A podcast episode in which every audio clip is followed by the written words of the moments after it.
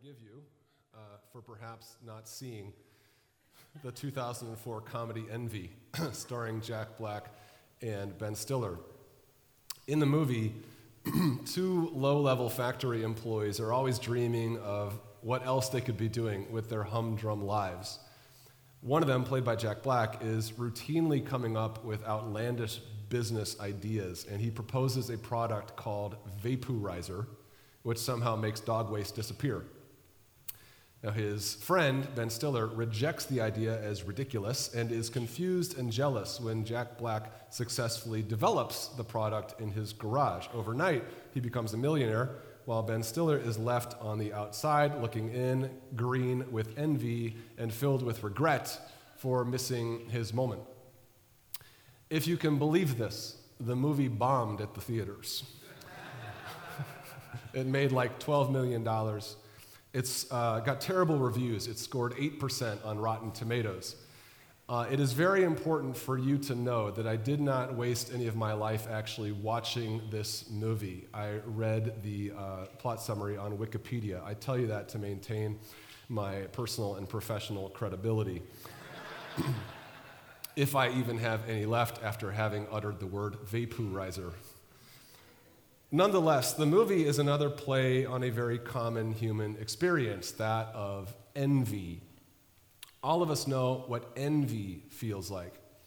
Uh, we've all struggled while watching friends, family, coworkers, often less deserving people, succeed where we have failed whether they get a promotion and we don't, whether they lose weight and we can't, whether they get the girl and we swing and miss. Envy is a universal experience. It drives us into all sorts of negative thoughts, feelings, and behaviors. now, envy needn't be so negative, though. In fact, psychologists actually distinguish between two types of envy. They distinguish between benign envy and malicious envy. Uh, malicious envy is the sort of envy that makes you do mean things to the person that you're envious of.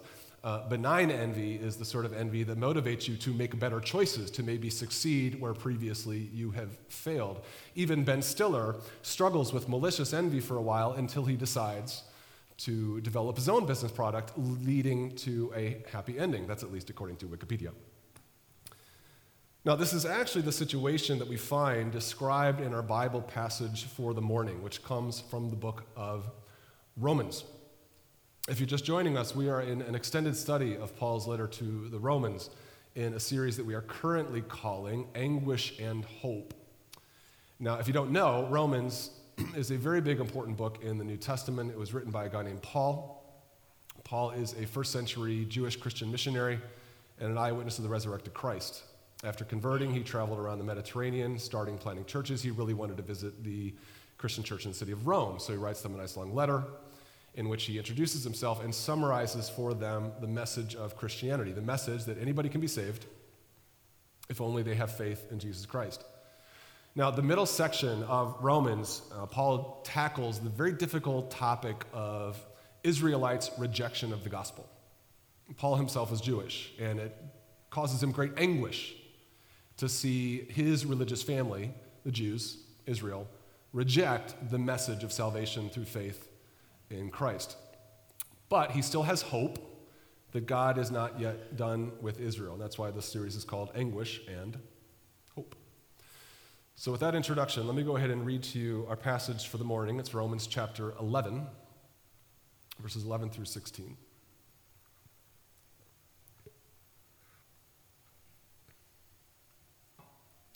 Again, I ask Did Israel stumble so as to fall beyond recovery? Not at all. Rather, because of their transgression, salvation has come to the Gentiles to make Israel envious. But if their transgression means riches for the world and their loss means riches for the Gentiles, how much greater riches would the, will, will their fullness bring? I'm talking to you, Gentiles.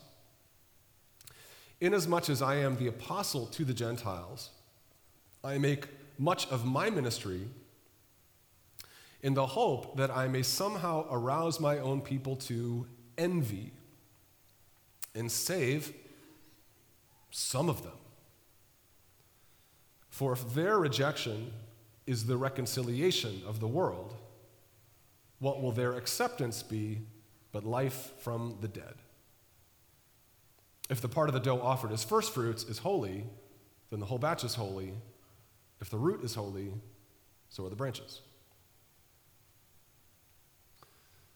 now, in this section of Romans, Paul is addressing, like we've mentioned, the apparent problem of ancient Israel's rejection of the Messiah. Israel was God's special chosen people, and it was through ancient Israel that God brought the Savior of the world, Jesus Christ, who died for our sins. The only problem, though, is that for the most part, ancient Israelites rejected Jesus as the Messiah. They wanted a different Messiah. Frankly, they wanted a tougher Messiah, not some silly Messiah who would do dumb little things like forgive enemies and suffer and die on a cross. Not that kind of Messiah. Now, the situation of Israel's rejection of the Messiah, it raises lots of questions, lots of problems, which Paul actually addresses in this section in Romans. And one of these problems is whether the game is over for Israel. So, having rejected the Messiah, are they lost forever? If so, that's a tragedy. It's a tragedy because Israel has been God's special chosen people for thousands of years. God raised them from infancy, cradling them in the promised land, loving them through their rebellious teenage years, enduring with them in every way that a parent would, so that he could use them to bring salvation to the world. So, with their rejection of Jesus, is God through with his people? I don't want to get ahead of ourselves, but this is one of the questions we're going to talk about this morning. Is there anything we could do so bad that we're beyond recovery? Can any of us do anything so terrible that God's through with us? Well, that's the question that Paul is here addressing in this section. Did Israel stumble so as to fall beyond recovery? Can any of us ever fall beyond recovery? Paul's answer to this question is an emphatic not at all. No one, not even Israel, stumbles beyond recovery. Nobody is so far gone that God cannot catch them up. Even with their rejection of Jesus, God still has a plan to redeem his people. We'll call it God's Save Israel plan. Now, what exactly is God's Save Israel plan? Well, Paul describes that plan in this section in three steps. The first step is number one, to take the gospel to the Gentiles in the wake of Israel's rejection. As Paul writes, did they stumble beyond recovery? Not at all. Rather, because of their transgression, salvation has come to the Gentiles. Remember that in the Bible, there are basically two types of people, right? There is Israel, and there is everybody else. Israel and everybody else, or the nations, which is what the word Gentiles means. There's Israel and the Gentiles. Jesus came as a Jew to save his people, the people of Israel who were chosen by God. They had been primed to receive the Messiah. And when Jesus came, he did save some. He saved some of his friends, his family, uh, the disciples, Paul, and many others after being saved, these Jewish believers, they headed out into the Roman Empire, visiting all sorts of Jewish synagogues and telling all their Jewish brothers and sisters that the Messiah had arrived. And they picked up a few followers, but like we've said, for the most part, the message of the apostles, for the most part, fell on deaf ears in Jewish synagogues. At which point, Jesus' apostles didn't skip a beat. What did they do? They pivoted and they preached the message to the nations, to everybody else, to the Gentiles. We even have a record of the moment when the Apostle Paul decides, hey, I'm going to try something else now. The moment happens in the book of Luke, in the book of Acts, written by Luke, in the ancient city of Corinth, where Paul has actually set up his missionary shop. As Luke records, Paul devoted himself exclusively to preaching testifying to the Jews that Jesus was the Christ. But when the Jews opposed Paul and became abusive, he shook out his clothes in protest. Apparently, that's what you did back then if you wanted to protest something shake out your clothes. And he said to them, Your blood be on your own heads. I am clear of my responsibilities. From now on, I'm going to the Gentiles. He had had enough of Israel's obstinacy. He was going to try something else. And as history tells us, the Gentiles actually received the message of Jesus very eagerly. They weren't as offended by the notion of a suffering Messiah as much as Israel was. So, while tragic, Israel's rejection of Christ led to an explosion of outreach that actually transformed the Roman Empire and then the world. As Paul puts it in Romans, Israel's transgression means riches for the world, and their loss means riches for the Gentiles. But that's only the first step of God's Save Israel plan. So far, it just involves the rejection of Israel. So, where does Israel come into this? The second move, the second step is arouse Israel's envy by blessing the Gentiles. Again, Paul. Because of their transgression, salvation has come to the Gentiles to make Israel envious. And as he says later, I make much of my ministry in the hope that I may somehow arouse my own people to envy and save some, some of them. So God's decision to take the gospel to the Gentiles wasn't just to bless the nations, but to arouse his people, Israel, to benign envy. Now, how would that work exactly? Well, there's power in the gospel to change lives. With acceptance of Jesus comes blessing, hope, joy, peace, love, power, healing, forgiveness. Paul believed that when the power of Jesus took root in Gentile communities, Israel would see and be jealous. They will think, hey, that blessing should have been ours. That love, that joy, that peace, that forgiveness, that salvation, that should have been ours. That was the gift of salvation we were waiting for, and Paul believes at least they will finally come to faith. We've actually seen this happen over the centuries. Uh, in my small group last semester, we read about the story of Louis Lapides. Louis is actually a Jewish man who grew jealous that his Christian friends had all the blessings of love, joy, peace, and knowledge. Blessings which flowed from a Jewish Savior they worshiped who was supposed to be his Messiah. So, after researching the Old Testament prophecies concerning the Messiah and concluding that Jesus was that Messiah, this Jewish man converted and now actually is a pastor to Israel. He leads Beth Ariel Fellowship in Sherman Oaks, California, a church that reaches out to Israelites with the good news of Jesus Christ, the Jewish Messiah's arrival. So that's moves one and two of God's plan to save Israel, preach the gospel to the Gentiles in order to arouse Israel's envy, leading to their salvation. But there's a third move, third step. It's to bless the whole world. With many of the Gentiles saved, and with many in Israel saved, the whole world will be blessed, and the power of God's salvation will be even more obvious to everyone who still lies outside his grace. As he says, if Israel's transgression means riches for the world and their loss means riches for the Gentiles, how much greater will their fullness bring?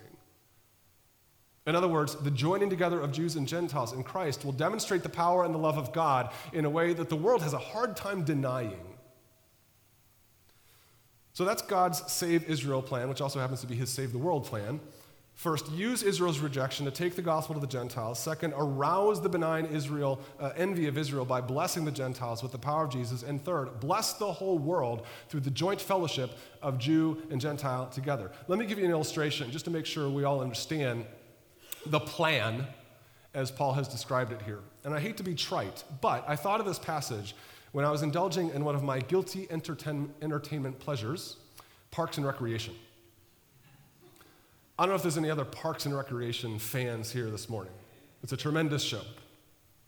Uh, Parks and Rec is it's a mockumentary sitcom uh, about a group of small town government employees in Pawnee, Indiana.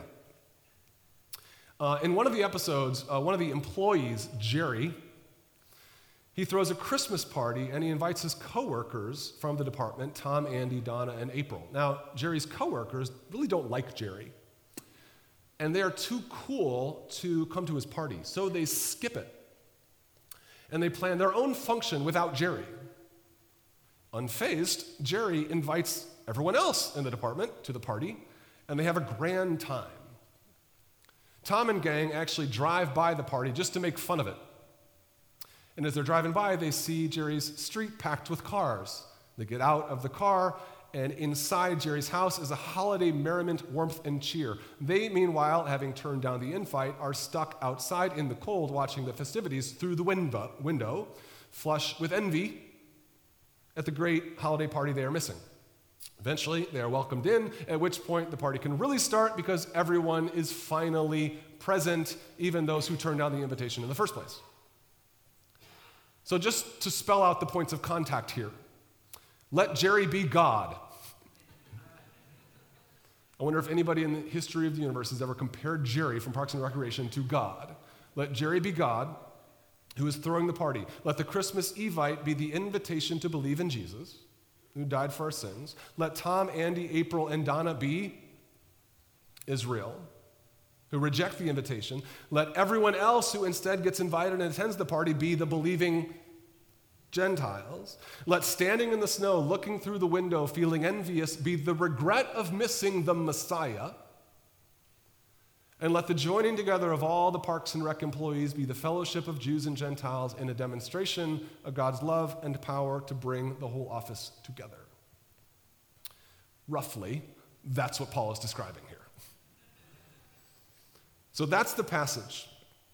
That's what Paul is describing. Now you understand what the Bible is saying. But understanding the Bible is one thing, now we have to apply it. So, what does God's Save Israel plan mean for us? Well, I have just a few minutes left, but I actually see three quick lessons this passage has for you and I. First,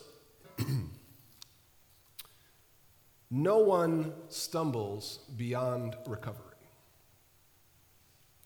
No one stumbles beyond recovery.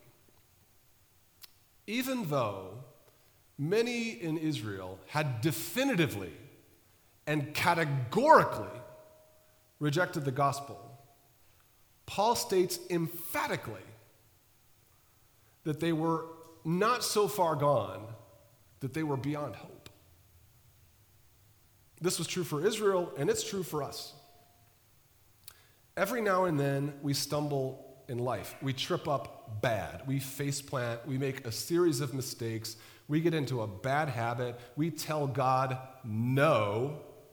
We sin the big one.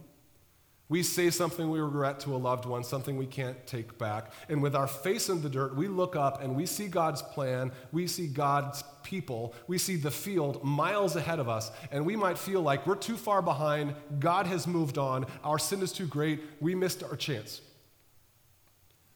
But it's not too late.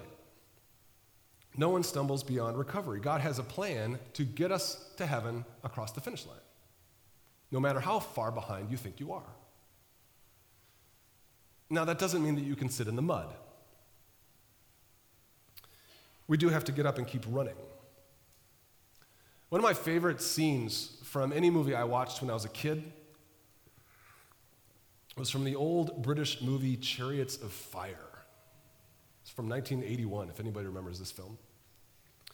In the movie, Scottish sprinter Eric Liddell, he actually he's running a race. It's a quarter, 400 meters in a Scottish French duel, and he gets tripped up and he falls out of the race.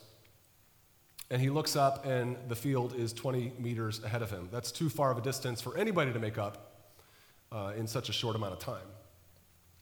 Plenty of sprinters, plenty of people would have given up, or they would have you know, gotten up and phoned in the rest of the race. But heroically, Eric gets up, he grabs his heart, and he sprints back to the lead, crossing the finish line a whisker ahead of the field. This incident actually really happened in history. Uh, one of the observers, one of the spectators, called it the bravest quarter that he'd ever seen. No one of us can ever stumble that we are too far behind God's plan for our lives. You might have told God no a million times, but it hasn't put you too far back to say yes. No sin we could commit or mistake we make disqualifies us from the race. By His grace, He has a plan to get us across the finish line, but we do have to get up, clutch our hearts, and run. You yourself might be stuck in the mud this morning. You might be here, but wondering if you're too far behind to be recovered. Is your sin too great? Was your no to God too emphatic? Are you too old to make up for lost time? You're not. Nobody stumbles beyond recovery. You just have to believe in Jesus and get up and keep running. That's the first point of application. No one stumbles beyond recovery. Here's the second. Secondly, live such envy inducing lives that people want what we have. Live such envy inducing lives that people want what we have. Like we've discussed, God's plan to save Israel involved blessing the Gentiles so richly that Israel would see and believe. Or rather, that they would see, be insanely envious of what they saw, and believe. I think God still works like that. In fact, I know that He does. All over the New Testament, God tells us that one of the best ways to share the message of Jesus with the world is by letting the love of Jesus, the power of Jesus, transform our lives, so much so that other people see and notice something's different and asks us how that can be. As Peter writes, always be prepared to give an answer to anyone who asks you to give the reason for the hope that you have. Always be prepared to give an answer to anybody who asks you to give the reason for the hope that you have. Or as Jesus tells his disciples, by this all men will know that you are my disciples if you love one another. That's how people are going to know, if you love one another. Or as Jesus says in the Sermon on the Mount, in the same way, let your light so shine before others that they may see your good deeds and do what? Glorify your Father in heaven. This is how the gospel goes out into the world by us living such godly lives that people can't help but notice and wonder what we got and where they can get it. I don't mean to toot our own horn, but I actually think we do this fairly well here at Rooftop. If we've grown as a church over the past few years, it might have had something to do with shrewd marketing, might have something to do with a big building on Gravois, might have something to do with energetic floats in parades. But I'd like to think that at the root, it's because people see God living and working in our community and they want some of that action. Uh, there's a group of ladies that I run up to, that I uh, run into uh, up at Breadco every now and then, for example. Uh, this group, they know that I'm the pastor of Rooftop. Um, they don't come here, they've got their own parishes, but I can actually tell they're a little bit envious. One of them stopped me in Breadco a while back, and she said, uh, I drove by your church on Sunday. So many cars, all those people coming and going. What's going on inside that building? I said, Free back rubs. Best decision we've ever made. No, I said, God's blessing us. God's changing lives. God's giving people hope. We did a service day a couple years ago uh, here at Rooftop. Actually, we do this every year. But a few years ago, we did one, and we worked with St. Louis County to take on some local projects. And one of them was cleaning up uh, some un- ugly landscaping on Gravois, which is like all of Gravois. um, Rooftop put together a crew, and we met with one of the government officials one of the local community service coordinators who works with service groups on the weekends. And after giving us instructions on what we were to do, he started handing out tools. Uh, there were more rooftoppers than there were tools. So a playful little tussle broke out between a couple rooftoppers about how, uh, who got to use the shovel. And the coordinator said under his breath to me, he said, I've never had volunteers wrestle over who gets to use the shovel. That's how this should work. The world should see us arguing over who gets to use the shovel. The world should wonder what's going on inside that building. What's going on inside that life? People should see our lives, our love, our hope, our conviction, our holiness, our humility, our perseverance, and they should think, what is it that could make a person like that? How do I get me some of that? And we should be ready to tell them. Well, let me tell you about Jesus. And you can hear more about him at that building.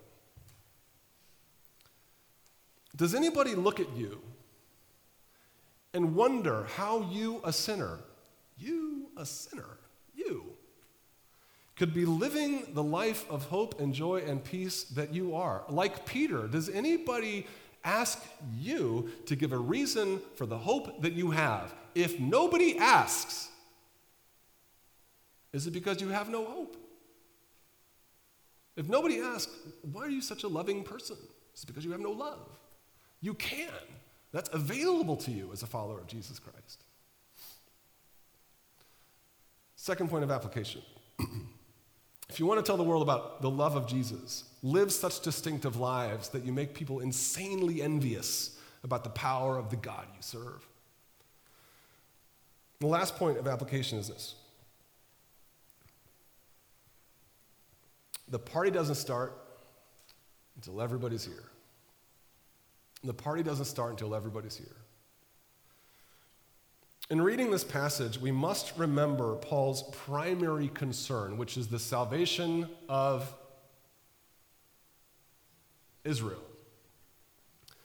Israel was God's chosen people, his instrument of salvation for the world. Their rejection of the Messiah was a tragedy. Now, true, God had a plan and used their rejection of Christ to reach the Gentiles, but Paul still looks forward to a time in the future when Jew and Gentile worship together.